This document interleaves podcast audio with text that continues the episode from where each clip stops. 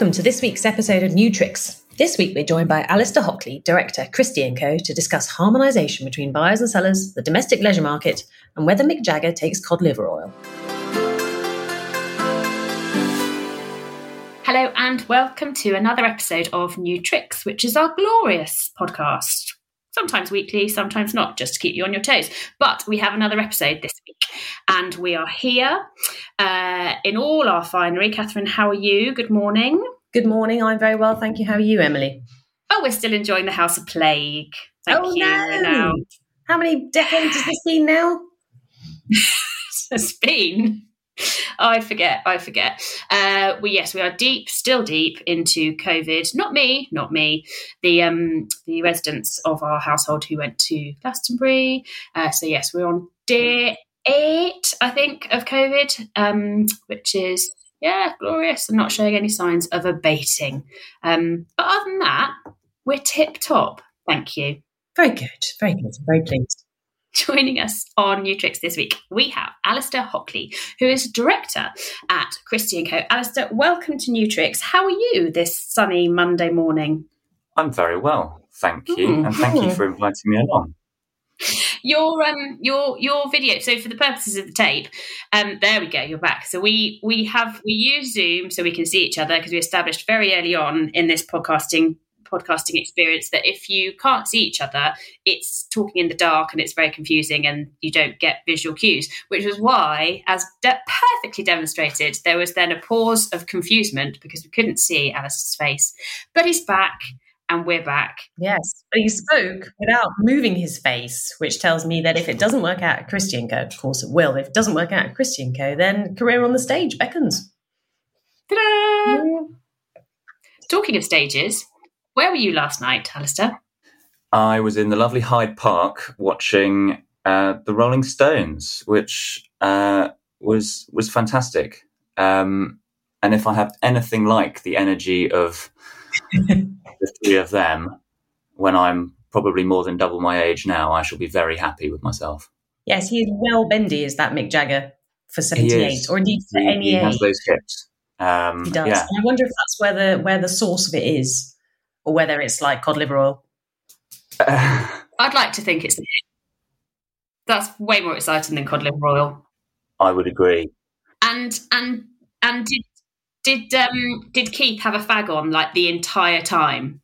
Not that I could see, but I suspect he was probably sort of shielding it behind his back or something. It, it did look like he could well have been doing that. Um although we were quite a long way back, so you had to rely somewhat on a large screen to see what was going on. But um, they were they were super duper, and you know, musically, very very tight. It sounded incredible. So yeah, I was a happy chappy last night.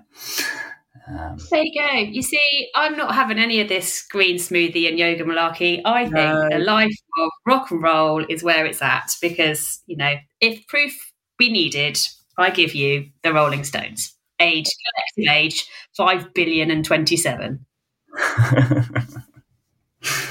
Yeah. They've really... Then, isn't it? Mm. Have you ever seen the Rolling Stones, Catherine? I have seen the Rolling Stones, yeah. Is it glorious? It was. They're very good at the thing that they do, which is why people will still want to watch them when they're seventy-eight. They did announce that it was the something like two hundred third time they'd played in London, which for all the people having just bought a T-shirt thinking they were very special made me think, well, actually, um, this is quite yeah, a common occurrence. Yeah, that's not really the way to make your audience feel super special. Did they follow it up? We we'll again. always remember this. We'll always remember this particular gig as the best time, best time that we played London. Are You Ready to Rock? Well, Mick's first announcement Hyde was... Park having a merry... The the first gig they Sorry, played in Hyde Park a couple of weeks ago was the free gig, and this one was the one that everyone had to pay for, so that sort of really put the crowd on it. Yeah, I'm not convinced by his banter at this point. P R. Exactly. Well, the minute we're off this, the phone call will be made. Any representation. Exactly. Nick, I'm not sure this is going to end well. um, right. Let's let's let's move seamlessly Um, oh, I wonder how you would value the Rolling Stones. Maybe you could seg- maybe you could sideline into that if it doesn't work out on the stage. How do you value? But um, yeah, I don't, I don't think they necessarily want to get involved in any of these new fifty-year mortgages. So, yeah, there'd be some careful consideration of to uh, lifespan, wouldn't there? Some good goodwill, I think, there. Yes, yes, exactly. That would make up for that. But you would have to say you could have the Rolling Stones, but they might have to come unencumbered. Absolutely. So whilst we ponder, whilst we ponder what value we would put on the Rolling Stones, um, Alistair, we're thrilled. We are genuinely thrilled that you're here because we we are um, we've been lacking a valuer uh, perspective on this glorious podcast, um, and here you are with as a valuer. Um, so we're going to mine your thoughts, please, for uh, valuing valuing thoughts. So uh, well, let's start with. Where are values sitting at the moment? With the, I think we're going to talk. Are we going to talk U K mainly? Is that your purview? Predominantly U K. Yes. I mean, I I, I work for a company, Christie and Co, that has coverage of U K and Europe, and uh, I I do provide hotel valuations across that sphere. But the bulk of the work is in the U K, so that's where the um, maybe we focus our chat today. Um, I mean, coming out of the period of um, constant COVID, um, things have actually been fairly good, really. Um, values are fairly robust. And, you know, valuation from my point of view, we are always trying to follow what the transactional market says and does. So we're effectively observers and um, monitorers of said market and try to apply value on the basis of what we see people are doing. Um, and what we've seen people doing is broadly trading fairly well and broadly seeing quite a lot of demand for assets, which helps in both forms keep values robust. Um, there is a bit of a split across different segments of the market and different areas of the market, and I think that's natural. There always is. Um, some areas do better at some times and, and others at others. Um I think at the moment your domestic leisure-focused hotel world has obviously been doing very well in the in the post-COVID period, um, and values there are strong. Um, there is probably a little bit greater uncertainty around. Are those values? Sorry, are those values expected to hold? Because um, one can can't help but think that once people have worked out how many kind of airline pilots and, and baggage handlers they need, there will maybe trading won't be as perky as it has been, or are people thinking, right, that's it, I'm set for the next twenty years? Yeah, well, I think there's a slight difference between the you know immediate performance in any given period and and where and where the value moves. I think the um, general consideration in the market is that we're, we've probably seen a a short-term peak in in um, operational performance because, you know, people now can get supposedly on an easyJet plane and go to Spain if, if there's enough baggage handlers and everything else, um, which which will have an impact. Um, but the long run thought is that, well, actually, the U K is a very nice place to do your um, domestic leisure travelling. And I think people have come back to the uh, realisation that, that that it really is quite nice in quite a lot of the U K. Um, and and thus um, the medium-term prospects are pretty pretty strong. Um, may not be as as strong as they were for many reasons last summer, for example, with V A T reductions and lack of flights anywhere else, but um, but actually pretty good. Um, and I think the operators in the market have, have been able to tailor their service more appropriately to to that market. And um, you know, I think you know, we are expecting that to continue um, for the foreseeable at this stage.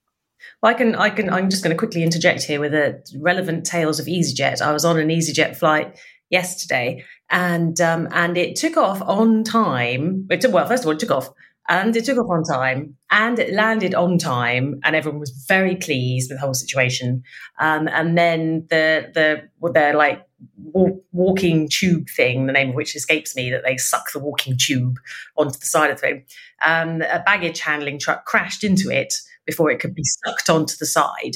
And so they had to disentangle that, which took half an hour. And then because we were only getting off at the front, people getting off quite slowly, the captain had to announce that, could we please hurry it up? Because the plane had started tilting backwards. And, uh, and I thought, this is a whole new level, a whole new level now with tilting planes. And yes, so it's going well. It's still going very strongly over there. Presumably at the point that you had taken off, travelled, landed all on time, all with no incidents, your brain instantly went to, well, how is this going to go cock up now? Because this can't. And I hadn't forecast that. So I have seen accidents between the sucking on tube and other things before, but I hadn't been in a tilting airplane before. And I thought, mmm, very exciting. Did panic into you? It did. It didn't. Although people did move forward at more, you know, acceptable speed, which I think was what they're going at. It reminded me of something somebody in the hotel sector said to me a while back, which is that you should always, when choosing your seat, sit at the back of the plane because you never hear about planes reversing into mountains. But anyway, but yes, just keep you up to date with what's happening in budget short haul. And and top aviation seating logistical tips as well. Front. This is why you see I you mock the speedy boarders and their front sitting ways, but this is why. Always learning. Um, how is the alignment looking, Alistair, from in terms of valuations? Um, I, I appreciate that you're not directly involved with valuations for sale, but general uh, sort of expectation management around people requesting the value, the valuation, and people receiving the valuation and whatnot. How's that all working? We've heard a lot, haven't we, during the pandemic about general increasing alignment for the good. Um, how is that playing out in the valuation part of the hotel sector? Um, well, there's always a bit of a disconnect in that most people that I deal with would like their values to be um, at the higher end in the uh, uh, in the general way of the world. Um, but we, of course, need to be reasonable and look at all the various facts and figures. Um, I think there is uh, certainly in the transactional market, there is quite a lot of um, uh, alignment at the moment. I think we've, we've post pandemic, we saw a bit of a gap, I think, with people expecting there to be deals around um, and distress and the like. Um, that really hasn't transpired because there's been a lot of, um, well, A, operational success, B, support from banks and finance partners that we tend to work for, um, you know, not looking to suddenly say, we're going to sell your hotel, et cetera. Um, so that really hasn't been too visible in the market. Um, and therefore, we've been able to um, value in a fairly normal manner with access to comparable data, which is what we always boringly talk about, um, to to support our opinions. And when you can support your opinion with evidence, there's not too much argument that can be made. I mean, obviously, it's always subjective and there's always a discussion. But um, when there's evidence out there, we can we can use it to support a position, which is um, which is good for maintaining harmonious relationships between all parties. How is the, or is it yet, how are you factoring in rising labour costs, fuel costs, all that kind of stuff? Is that is that transferring to your the work that you're doing yet, or have you not seen that bite yet? Uh, no, it absolutely is. Um, we are, um, with the best will in the world, trying to predict the future a little bit in our in our valuations. The normal way of doing a hotel valuation is to Um, You know, build up an assessment of how we think a business is going to trade in the foreseeable future, effectively, um, is one half of it. And by looking at the various revenue and cost implications in that we can that we can see in the market. Um, clearly, revenues are fairly easy to track historically, as are costs. Um, going forward, you have to put your finger in the air a little bit, but using evidence we've got. And we know that wage costs have been under pressure recently and probably will continue to be under pressure, and that there is serious utility inflation and inflation in wider supplier markets and so on that clearly all impact into, into hotel P and Ls. So we are having to reflect that in terms of how we see trade going forward and how um, how we forecast, and also operators also should be forecasting this as well going forward, because you know, I think there's no debate that, that this will be the thing. Um, the the flip side to that is that these inflationary pressures and cost pressures are um, are inflationary in both ways, in that they're also inflating revenues. So we're seeing very strong, generally, in market uh, rate growth in a number of um, areas, um, occupancy less so, but broadly rate driven, um, which has an inflationary impact across the board. And you know what we're really looking at is what the end um, the end profitability of a of a given asset looks like.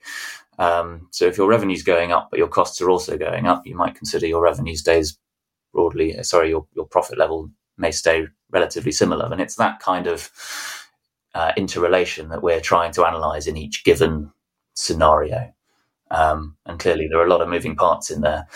Um, long answer to um, the question, but in simple terms, yes, we are having to look at these cost rises and, and, and factor them in, but it's not necessarily having a negative impact on values as yet, uh, and will not until we see that transactional evidence is demonstrating that that's the case, if that becomes the case.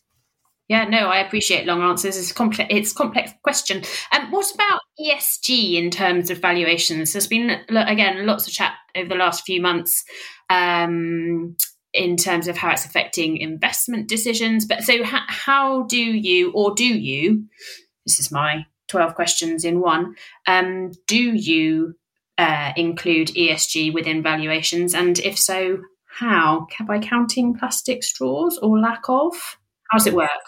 Um, well, environmental risk and sustainability has always been a valuation concern. We're always trying to um, consider what that looks like for a given property. Um, I think the, the minutiae, plastic straws and the like, are are are, are something that um, any new operator could change in any given scenario. So that's that's not a major concern to us at all.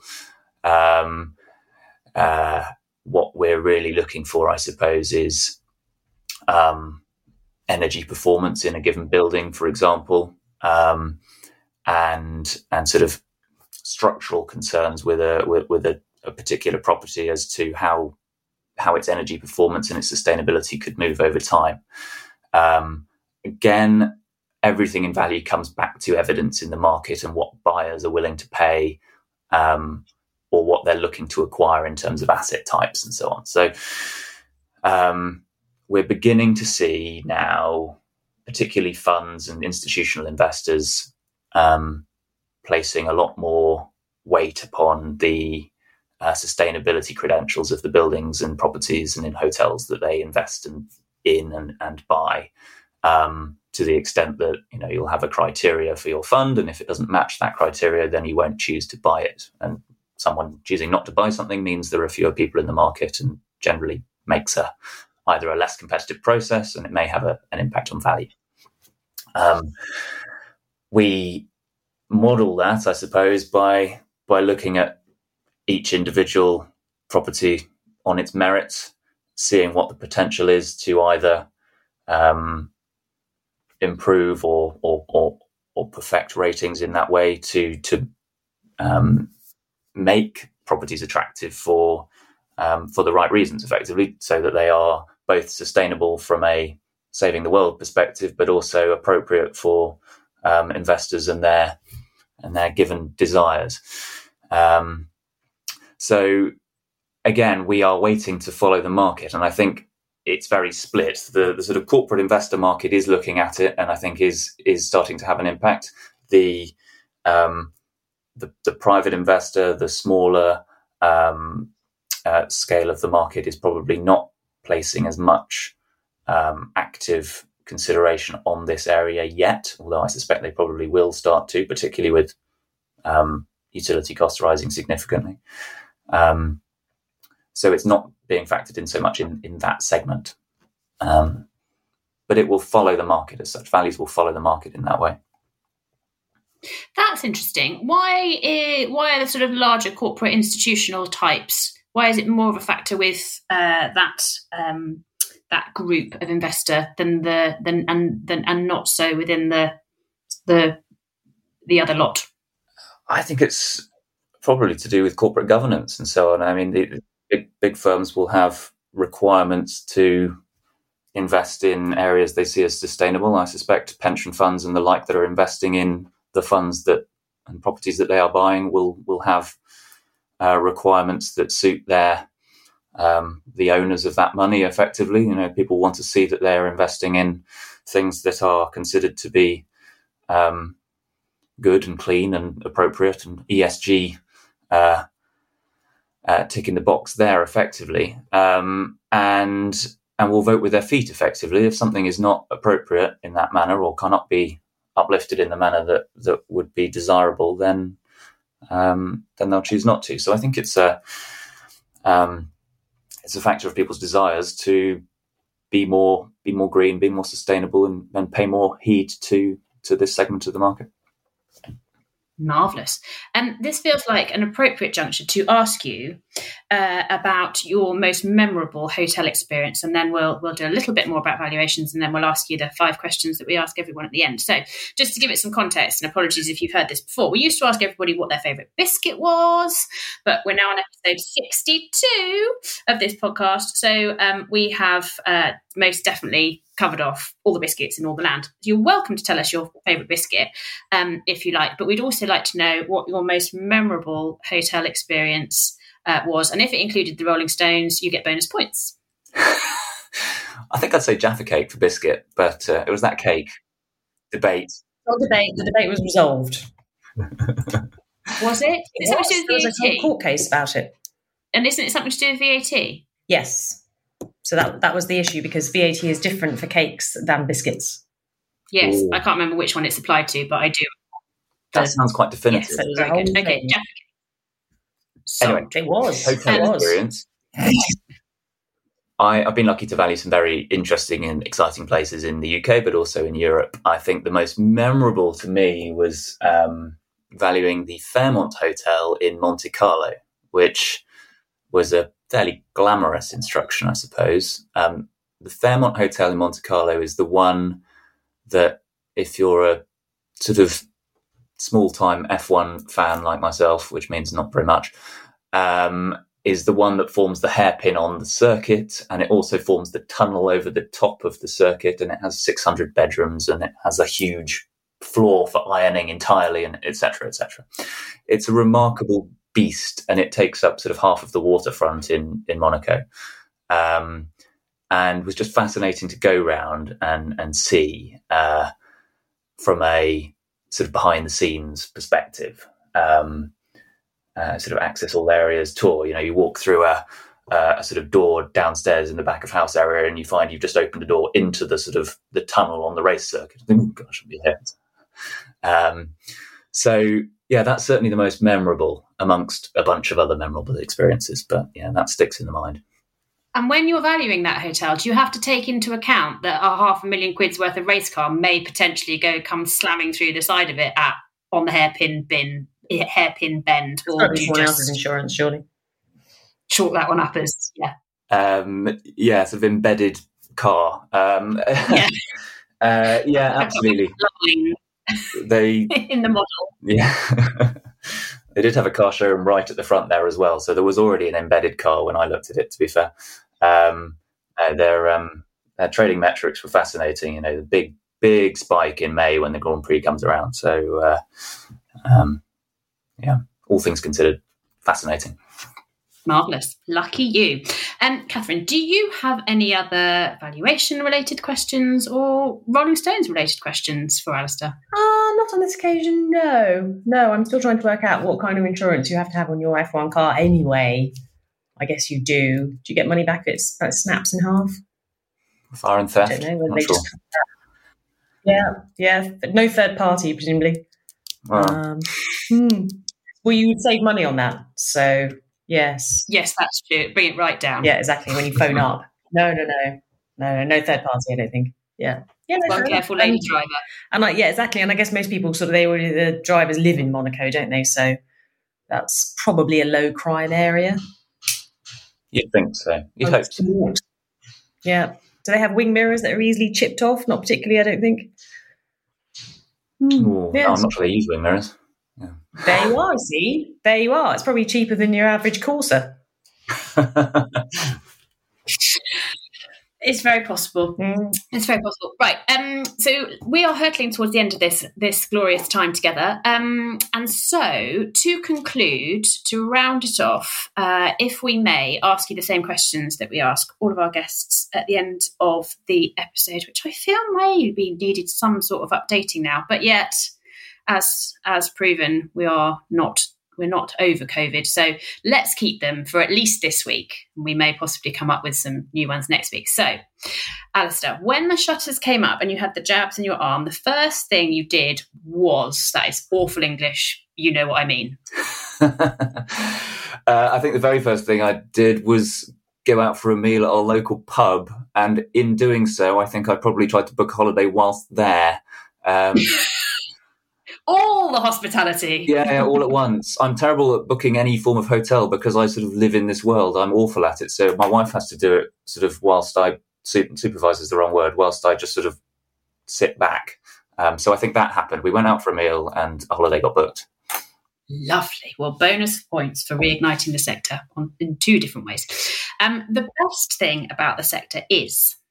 Um, I come from a property background, so I'm a surveyor. I, I didn't sort of go to hotel school and do all of these sort of things. And I've been working in the hotel sector for ten, eleven years now. Um, you know, and the notable thing is everyone's so hospitable. It sounds corny, doesn't it? But, but you know, it's nice to work with people who are um, in the business of providing a hospitality service. Um, that's my favourite thing about it. I could be working in industrial sheds, so... It's not quite the same. I mean, nothing against folks that work in sheds. I'm sure they're a right cheery bunch, but I concur. We are, we are a good lot. And anyone that isn't, that sort of, we, Catherine and I often talk about this, sometimes there's people that sort of, that try and... Yeah, you get the occasional bad actor. Yeah, but they get weeded out really, really soon. So yeah, we're a good bunch. Okay, um, the sector would be significantly improved if... Ooh, yeah. This is a tough one. I, I think, you know, continued support for people that work in the industry sort of at a at a service level. I think we're still not at the level, and I work in Europe quite a lot, we're still not at the level that um, our colleagues abroad are in terms of recognition for um, working on the floors of, of our lovely hospitality businesses. Um, you know, and it's been a difficult time for um, workers in this sector through through COVID and the shutdown and so on. So I think, you know, greater recognition from, you know, the wider public and world of, of, of that element of the sector would be good. Very much so, because we have proven, haven't we, that if we don't have it, we miss it. So it would be nice to think perhaps a smidge of recognition would be glorious. Um, what the industry needs now is? Uh, if I was an operator, I'd probably say continued sort of boost on V A T and that kind of side of things, but um, I'm not. Uh, what I... would like to see personally is um, our, our lovely brand friends producing slightly fewer brands and just getting back to basics of, of their core and so on. Because I think most people outside of our lovely hotel world don't really understand the proliferation of um, other bits and pieces, and it sort of needs explaining. So back to basics in terms of uh, hotel branding and naming and et cetera, et cetera, is my view on that. I like that view. Very good. Uh, and the final question is, I'd like to think we've learnt from this, dot, dot, dot. Uh, well, post-pandemic, I think we've learnt the U K is a thriving place for, for hotels and hospitality, isn't it? It's one that can really weather a pretty harsh storm and come out, you know, I wouldn't say unscathed, but quite well, um, and a worthy destination to go on holiday in. I think we've all enjoyed our U K breaks over the last two years and, you know, hope to do it more and not play on the easyJet seesaw quite as much. Um ah easyJet seesaw tilting plane, anyone? You raise an absolutely valid and, if I may say so, uplifting point to end this week's episode on. So many thanks indeed for your time uh, and for making it to the podcast in a post Rolling Stones concert manner. Much appreciated. Um, thank you, Catherine. Lovely week in Paris, and um, lovely week to you in your house of plague. Yes, yes. I mean, what's not to enjoy? Um, thank you, everybody, for listening. Please do share, like, and subscribe. It helps other people find us, and in a community and hospitable way is very much appreciated. Uh, do join us again next time for another episode. Until then, goodbye. Bye. Goodbye. So that concludes our thoughts for this week. Thank you to everyone involved in creating this episode and providing something for your ears whilst walking the dog, washing the cat, chopping the veg, or however else you pass the time while podcasting. Please do review and subscribe if you get your ear entertainment via Apple, or follow New Tricks if your ear delight comes from Spotify. These things make a difference, apparently. Until next time.